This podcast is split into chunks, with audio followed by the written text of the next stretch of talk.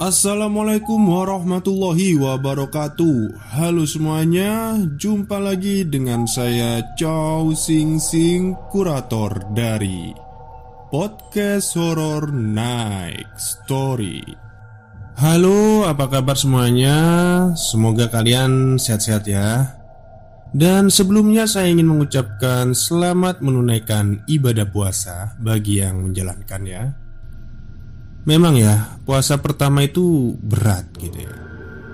Karena tadi saya juga hampir tergoda sama abang-abang somai dan es degan. Tapi Alhamdulillah Sampai menjelang maghrib Saya tetap puasa.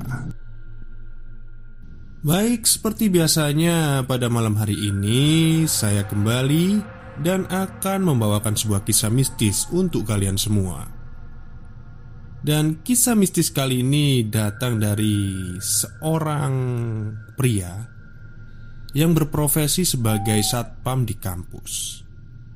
Seperti apa kisahnya? Mari kita simak. Halo Mas Chow Sing Sing, perkenalkan nama saya Dandi, seorang satpam di suatu kampus farmasi kota Bandung.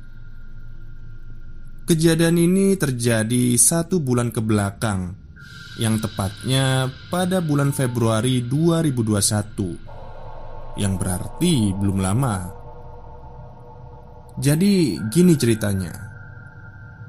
Waktu itu di kampus akan diadakan acara Di gedung area kelas yang terdiri dari empat lantai.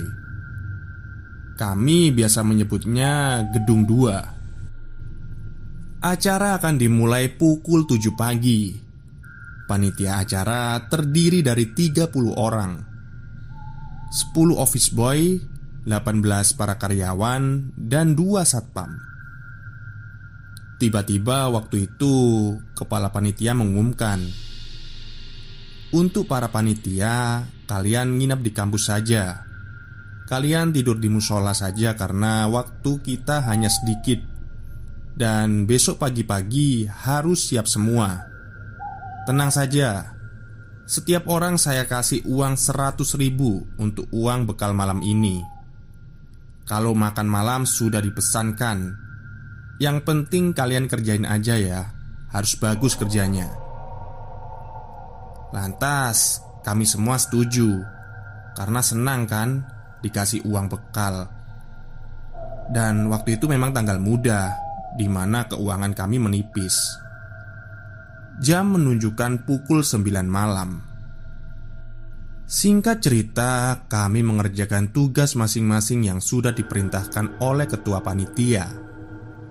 Saya sendiri sebagai security hanya membantu angkat-angkat barang dan bolak-balik ke yayasan membawa mobil untuk mengambil peralatan yang kurang.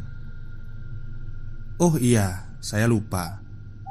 Saya di hari Kamis itu posisi libur. Tetapi sebagai panitia kan lumayan dapat uang dua kali lipat. Kemudian saya disuruh untuk membeli 30 nasi padang. Dan saat saya kembali Saya langsung membagikan nasi. Tetapi perasaan ada yang kurang Karena nasinya masih sisa satu lagi saya baru ingat Ternyata ada yang belum. Aldi Si anak office boy. Saya pikir dia beli rokok. Tidak berselang lama Aldi muncul dengan lari Dari arah gedung satu dengan wajah pucat. Saya pun bertanya kepada dia Kenapa kamu lari? Tapi dia tidak menjawab Karena badan dia masih gemetar seperti ketakutan dia hanya menunjuk ke dapur yang ada di belakang gedung satu.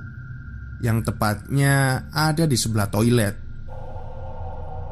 Akhirnya saya meminta sebotol air mineral Dan dibacakan ayat-ayat suci Al-Quran. Kemudian saya minumkan ke Aldi. Dan Alhamdulillah dia jadi sedikit tenang. Singkat cerita, waktu sudah menunjukkan pukul 23.45 Terlihat panitia lain sedang melaksanakan tugasnya masing-masing di gedung. Tiba-tiba saya kebelet buang air kecil. Saat saya menuju toilet, perasaan saya tidak enak. Tapi saya tidak menghiraukannya karena saya sudah sangat kebelet. Di saat buang air kecil, tiba-tiba ada yang mengetuk pintu. Saya berkata, "Iya, sebentar." Dan pintu pun diketuk kembali. Tapi kali ini kenceng banget ketukannya. Dan saya pun berteriak Sabar woi Ini udah kelar Dan begitu saya keluar Betapa kagetnya saya Ternyata tidak ada siapa-siapa Kemudian saya pun ke ruangan sebelah Yaitu dapur. Bermaksud untuk minum segelas air. Di saat saya mengisi air Entah kenapa waktu itu bulu kuduk saya berdiri. Dan seketika itu ada sesuatu dari sudut mata kiri saya. Saya melihat ada sosok merah Berambut panjang berdiri di depan pintu Dan itu adalah kuntilanak merah Saya begitu sangat kaget Dan badan pun tidak bisa digerakkan Akhirnya saya hanya bisa berdoa dan pasrah pada Tuhan. Dan tidak lama kemudian, makhluk itu hilang. Dan seketika itu saya berniat akan kembali ke gedung dua. Akan tetapi, di saat menutup pintu dapur dan menutup pintu toilet, saya kaget. Ternyata makhluk itu masih ada mengintip dari belakang pintu toilet. Tapi kali ini saya bisa lari. Alhamdulillah saya sampai di gedung dua. Tetapi hati dan pikiran masih teringat hal yang baru saja terjadi. Kemudian setelah berada di gedung dua, saya baru ingat bahwa malam itu adalah malam Jumat Kliwon. Pesan saya intinya selalu baca doa saja dan harus selalu ingat pada Sang Pencipta. Sekian cerita dari saya dan terima kasih. Baik, terima kasih kepada Mas Dandi yang sudah mengirimkan pengalaman mistisnya pada podcast Horror Next Story. Dan untuk Mas Dandi tenang saja ya. Karena ini adalah bulan puasa Jadi kemungkinan besar mereka itu cuti. Gak akan ada di kampus lagi Apalagi nakut-nakuti. Nanti habis lebaran baru balik. Oke, mungkin itu saja yang bisa saya sampaikan pada malam hari ini. Semoga Anda semua terhibur.